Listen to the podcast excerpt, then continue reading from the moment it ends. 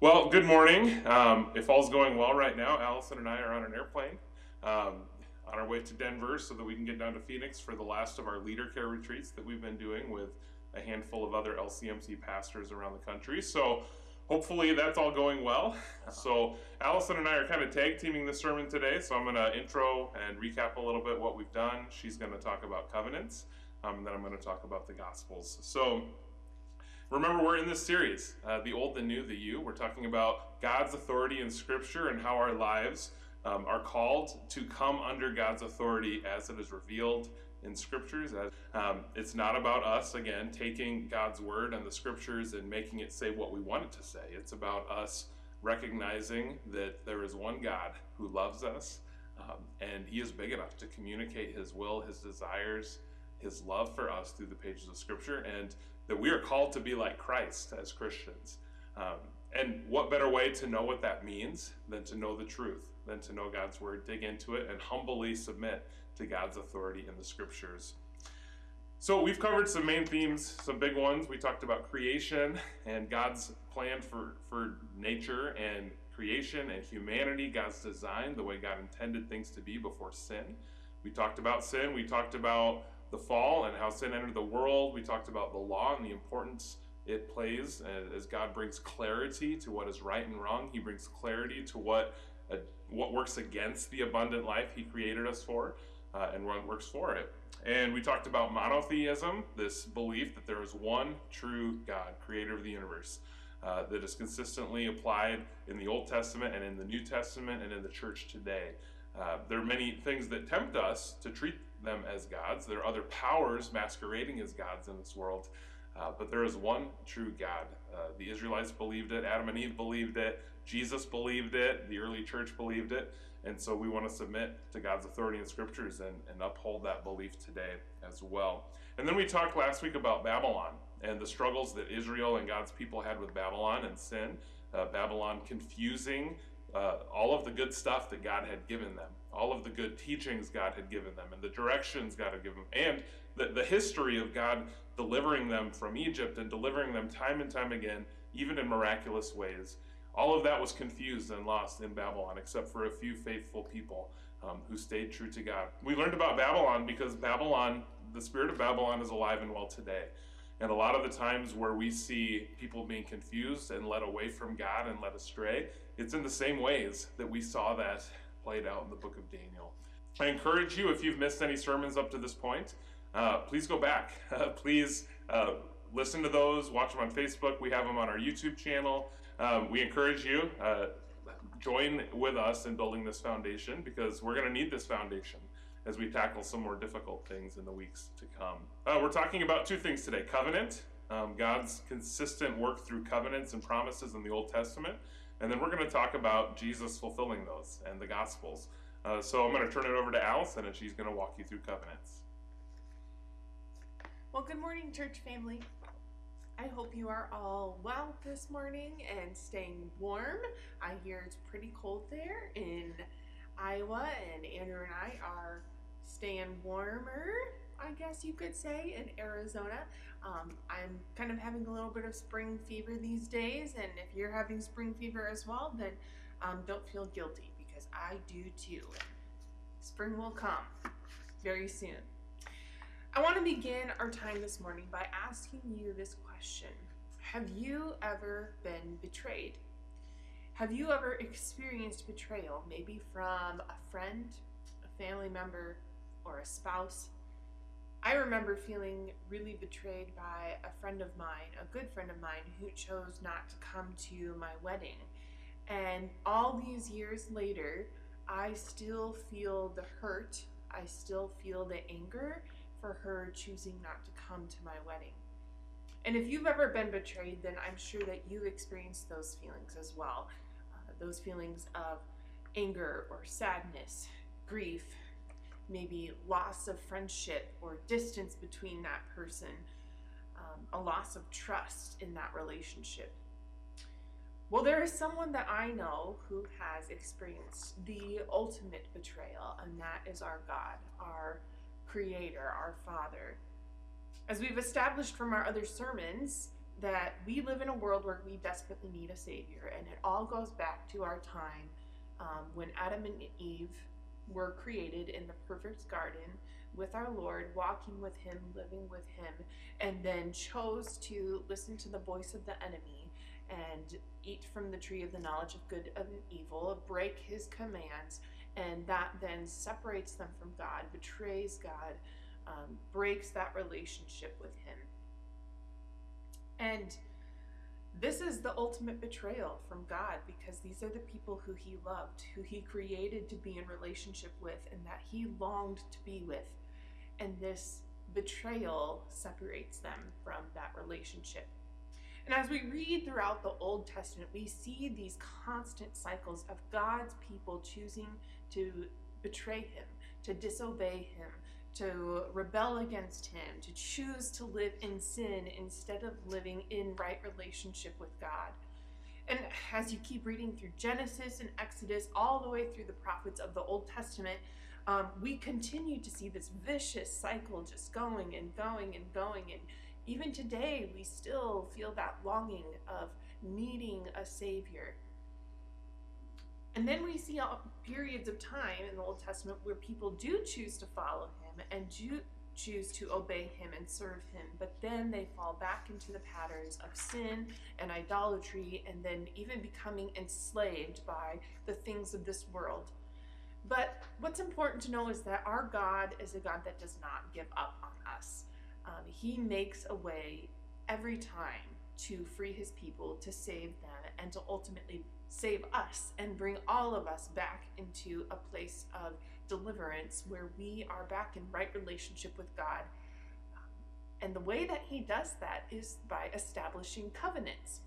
Now, a covenant is when God makes a promise to a person or a group of people, and then that person or we make a commitment to enter into that partnership or that agreement in order to accomplish something. And so, covenant with God then is Him pursuing us for a relationship with Him, and then us faithfully keeping His commands and worshiping Him and being obedient obedient to Him so that we can be in right relationship with Him.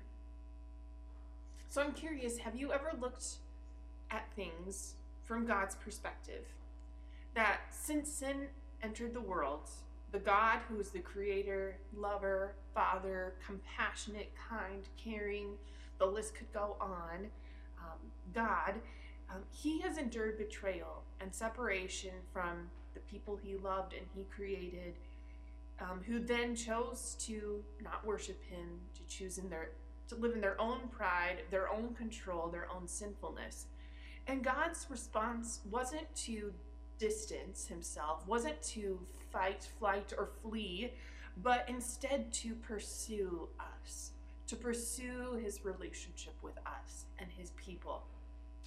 As I said earlier, when sin entered the world um, with Adam and Eve, this constant cycle of sin um, began. And yet, our God doesn't give up on us. Instead, He pursues us constantly in order to bring about restored relationship.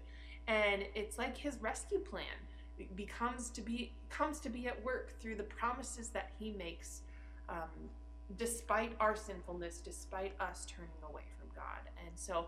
I want to walk through, breeze by all of these covenants that God makes throughout the Old Testament, um, just briefly, um, I encourage you, if you would like to go back and read these throughout Genesis and Exodus and all throughout the Old Testament, um, you certainly can. Um, but first, I want to point out to you that our God is so good and so gracious throughout all of his covenants and all of his promises that he makes because they come from a place of grace. Because he chooses people who are ordinary people, just like you and me, um, sinners, um, people who um, just are aren't brought up to this certain level, but instead are just like ordinary people like you and me in order to carry out his covenants. They're unlikely leaders, I would say.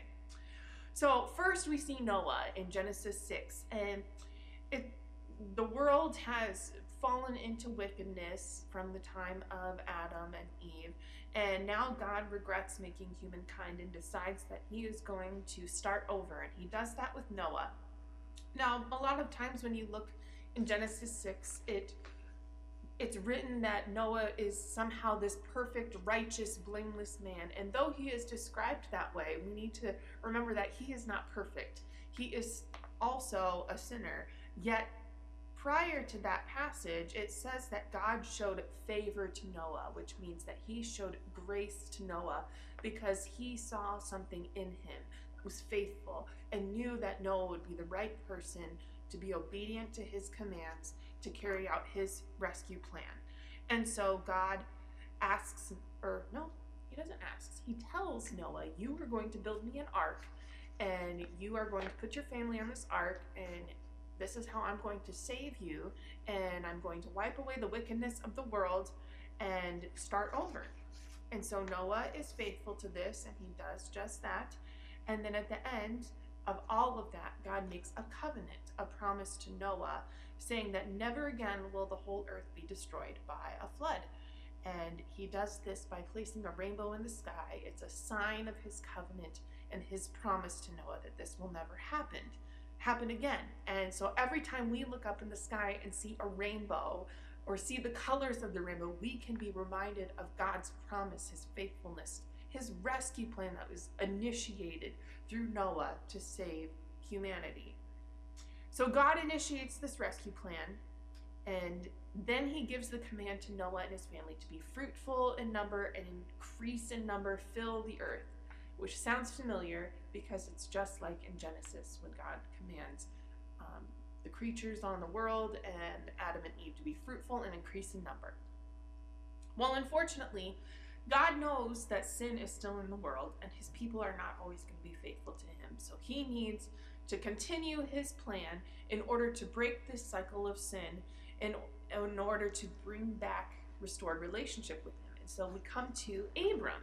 Now, Abram, what you may not know is that he actually comes from a family of moon pagan moon god worshippers. And so again, God is choosing an unlikely person to carry out his mission.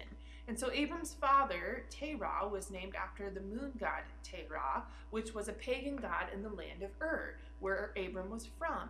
And so we see God taking somebody who likely doesn't even know him or worship him and pulling him out of his family, telling him, Leave your old way of life, come to this new land that I'm going to give you, leave behind your family, and through you, I'm going to raise up a nation.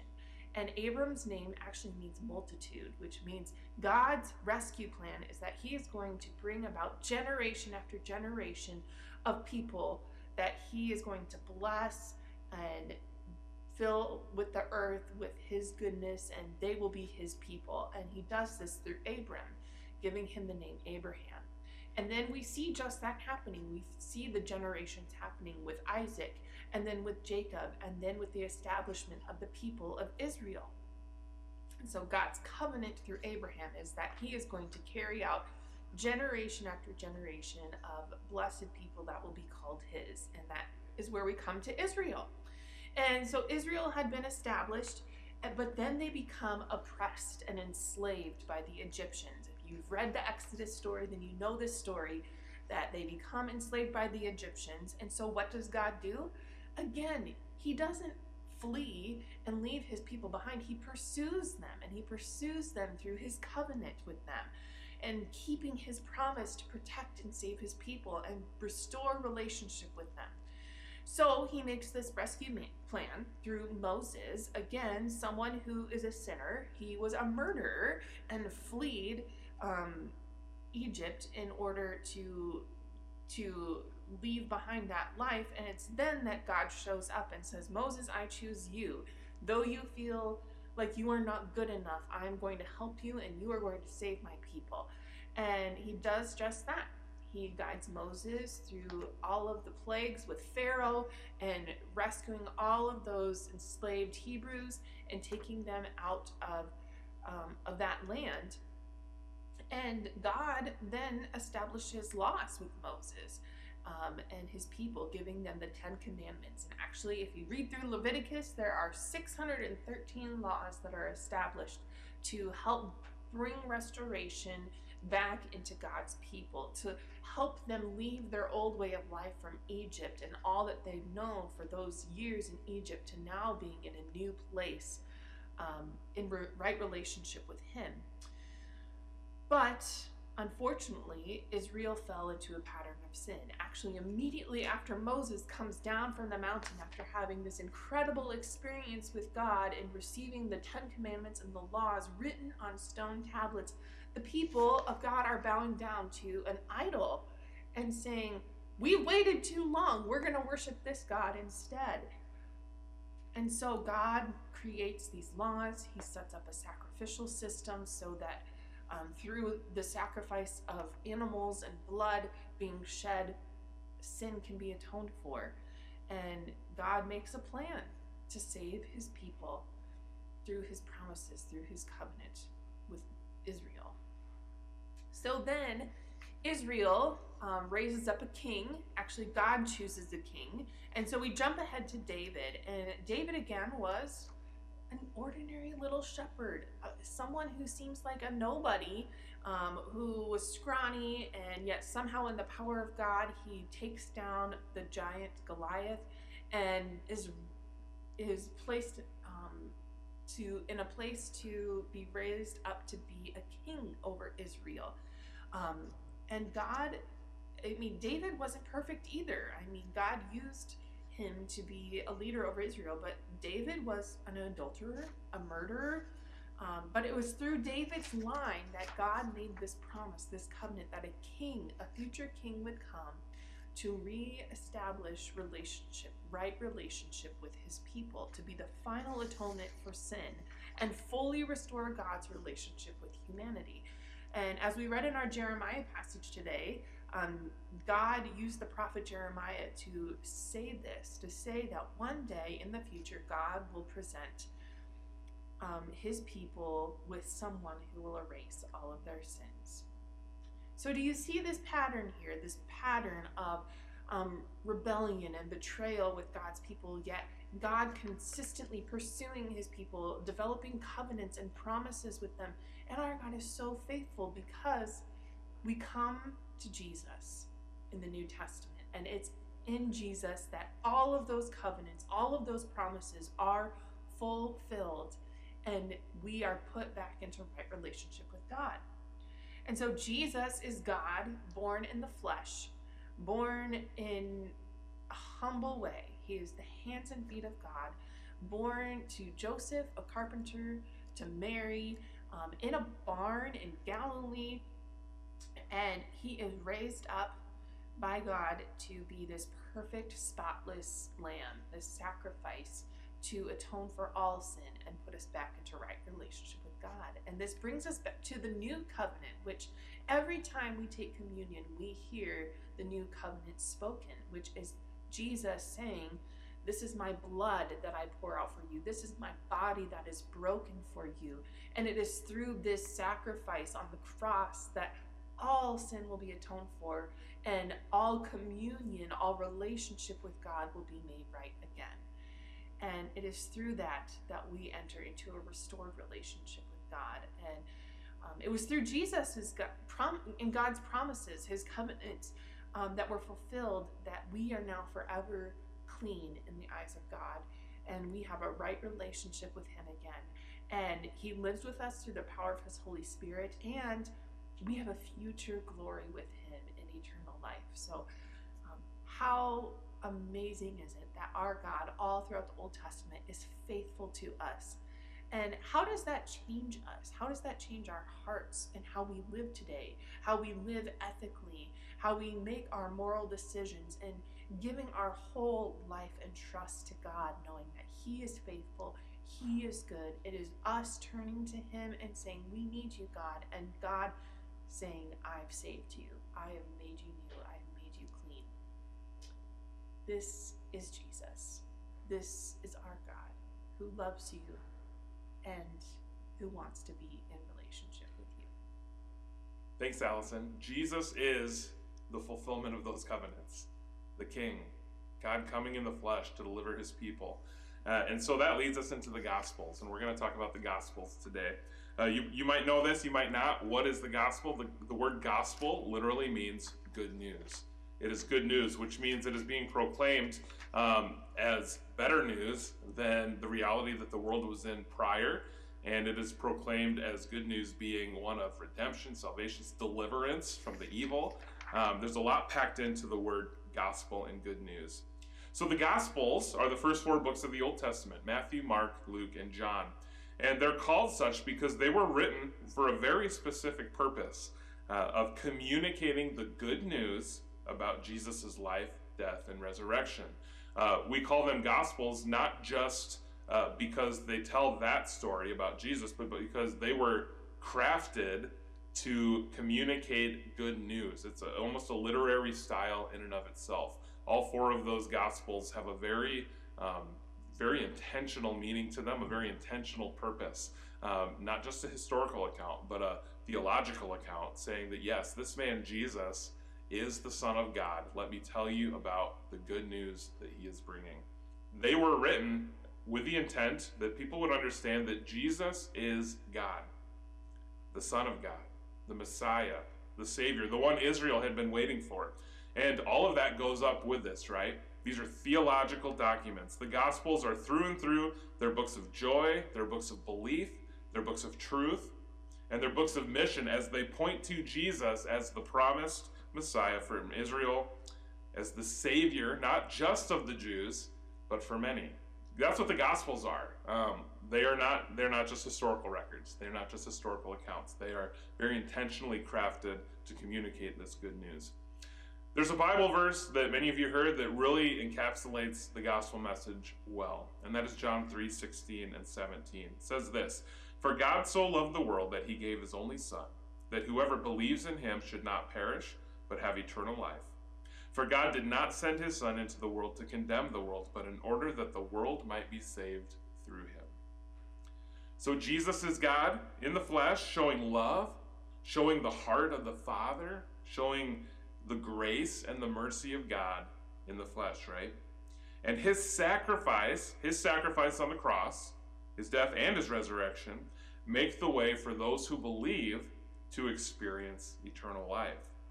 And this is a life that begins today, not when we die, right? The eternal life that we get to exist in as followers of Jesus, even though we're still in a broken world, um, that begins when we know Jesus. That begins when we experience His presence through the Holy Spirit. And that's something that we want to grow into uh, and increase our experience of throughout life. And often with John 3 16, we forget to read 17, right? But 17 is really important too. God did not send his son into, con- into the world to condemn it, but to save it. Many people have this vengeful view of God who brings condemnation and shame and punishment upon people. That is not what Jesus came to do. God, who had authority and power to pass judgment finally on the world, that's not what he did in the Gospels, even though he could have and it would have been just. Instead, he acts in grace through Jesus Christ. It's really important. The Gospels are not the message of another worldly ruler taking over by force um, and enlisting everyone else in a different sort of empire or dominion on earth. Uh, that's what these people were used to, generation after generation. This is something different. It is bigger. It is God sized. It is about freedom. So let's talk a little bit about the gospel. Uh, the gospels talk about the kingdom of God or the kingdom of heaven a lot. And we've had some sermon series about the kingdom of God, and I want to brush on that and point to a few things that the kingdom brings and point to a few responses that Jesus' disciples, and by extension us, uh, should consider how we respond to the gospel, how we live accordingly to the gospel and the coming kingdom of God. So I have our Matthew 4 text today. Starting at Matthew 4 18. While walking by the Sea of Galilee, Jesus saw two brothers, Simon, who was called Peter, and Andrew, his brother, casting a net into the sea, for they were fishermen. And he said to them, Follow me, and I will make you fishers of men.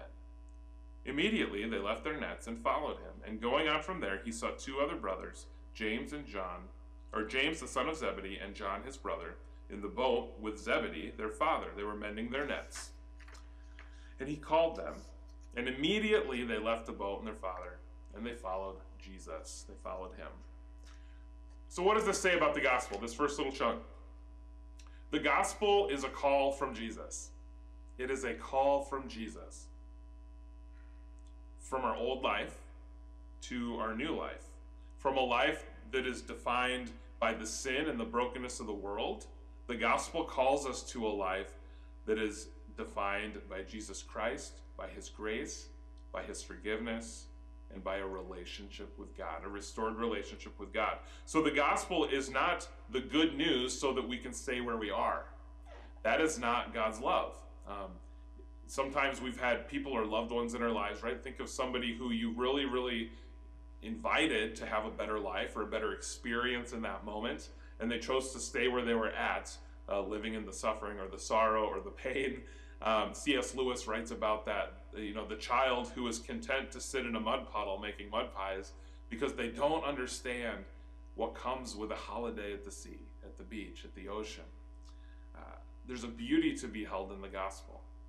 And Jesus calls us out of the old life into the new life. He says, Come, follow me.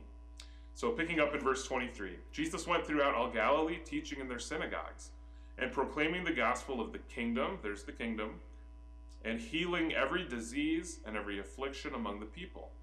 So his fame spread throughout all Syria, and they brought him all the sick, those afflicted with various diseases and pains, those oppressed by demons, those having seizures and paralytics, and he healed them. And great crowds followed him from Galilee and the Decapolis, and from Jerusalem and Judea, and from beyond the Jordan. So, what does the coming kingdom of God do? So, Jesus talks about the gospel of the kingdom. What, what does the kingdom do? The kingdom is God's reign and reality, God's goodness breaking into the earth, because God's kingdom exists where God is, right? But we also have this broken, sinful world. So, Jesus' life, death, and resurrection was that kingdom breaking in through the Son of God, through Jesus Christ, to show a different way, to show God's love and mercy and what goes along with the kingdom? Well, there's healing, there's forgiveness, there's peace, there's casting out of demons. There's many things that we see Jesus do and that his disciples do them as well. That is the coming kingdom of God. There are characteristics of it. There's signs of that. There is a, a release from bondage where there was bondage. There is a forgiveness of sin where there was bondage to sin. The gospel is of the breaking in kingdom of God. And that kingdom is one of heals, miracles, restoration, and so forth. We see it all throughout the pages of the New Testament. Now, who is the king? A kingdom has a king, right? The king is Jesus. The king is Jesus. He is the king. And if we're honest with ourselves, there are parts of our lives, there are areas of our lives uh, where we desire to be kings or queens and hold back some of the authority that God has asked us to give him in our lives, right? And we might even think the kingdom of God is inconvenient because it challenges our own desires, it might challenge our own plans. Uh, but we, we're going to have a king, right? We're going to have a king. And if we think it's us, if we think we are the Lord of our lives, if we think that we are kings of our lives, or queens, or rulers of our lives, we're going to be let down. Because there's there's two powers that we can live under the authority of. The, the power of sin and darkness, which is ruled by the evil one, and the power of Jesus, the King, the Son of God, the one true God. We cannot be king of this world because Satan is. We cannot be king of our own lives because in doing so we reject um, God's design for creation, we reject his gospel and the forgiveness and grace that comes through Jesus Christ. So I want us to be thinking about that throughout this series, right? Um, and if Jesus is not our king, the evil one is. There's there's not really another way to take scriptures here, right? And we don't want Satan to be Lord of our lives, right? So for a Christian, that gives a pretty pretty clear imperative. Uh, the kingdom of God, the gospel, as we respond to it, we want to find all of those areas of our lives that we want to hold on to and, and retain authority over, right? We want to take all those things that we've decided this is how it is and I'm never going to change. Or all of those things, this is what I believe and I don't care what the Bible says. Um, we want to take all of those things and submit them to God's authority as revealed in scriptures and is displayed through the love of Jesus Christ. Jesus is king. He has the power and he has the authority to bring all of the goodness and all of the life that we desire, that we were created to desire here on this earth. And he has the authority to deal with our sin and death. So if you have those areas in your lives, um, we all do. Every single one of us, me included. We have those areas where we want to be in control rather than surrender to the lordship of Jesus Christ. But, friends, Jesus is Lord, He is King. And if we're not serving Him, we're serving the other one. And we don't want to go there, right? So think about that. The kingdom of God is not the only kingdom we experience because it is not, Jesus is not the only active ruler and authority of this earth, right? We live in an in between time. Uh, the two kingdom theology, if you've ever heard it put that way. We live in this time where sin still has power. Uh, sin and darkness still exist on this earth, this brokenness. But, and this is a big one, the authority of the enemy, the authority of Satan, the evil one, the authority of the kingdom of sin and darkness, the authority of the spirit of Babylon, has been stripped through the death and resurrection of Jesus Christ. There was a time where the evil one operated in that authority. That time ended when Jesus died for our sins and was raised from the dead, conquering the sin and death. You see what Jesus did there. So there is still sin and brokenness. Yes, absolutely. We all see that. We all understand it. We all experience that. But there's also abundant life to be had in Christ Jesus at the same time. And friends, this is good news. This is really good news. This is the gospel because it brings hope, it brings peace, it brings truth, it brings healing, and it brings love into this world. The love of God, not the love that we try to define or make up or emulate, but the actual love of the one true God who loves us, who created us, who knit us together in our mother's wombs, who calls us fearfully and wonderfully made. So that is the good news for us that Jesus now has the authority and that the evil one has been stripped of his authority. But there's still power there. The evil one still has some power. But we know where that's going because Jesus tells us and reveals to us in Revelation what it's going to look like when this eternal life is the only life, uh, when this reign of God is the only kingdom, when sin and death is dealt with finally. And I look forward to that day. So it's the good news, and this is also the mission of the church. This is the mission of the church. God's people, Jesus' body, Jesus is the head, we are the body. The body has many parts, they serve different purposes. But the mission is to participate, to participate in living out and sharing this good news and this gospel. That's what we will read in Acts and all throughout the New Testament. That's what the church is built on. It is not built on human structures or institutions. It is not built on control or power. It is built on the gospel and a complete surrendering to the lordship to the King Jesus. So I ask you today Has the good news caused your life to be different? Has it caused your life to go on a better trajectory or a better direction? Has the gospel changed your motives? Has it changed your priorities in life? Has the gospel led you to get out of the boat? You know, those four disciples we heard called in Matthew 4, they had to get out of the boat, right? Uh, they listened to the great teacher. They listened to what he taught. They listened to the call that he placed on their life. And so I ask you, has the gospel, has the good news, has it changed you? Is it changing you as an ongoing process?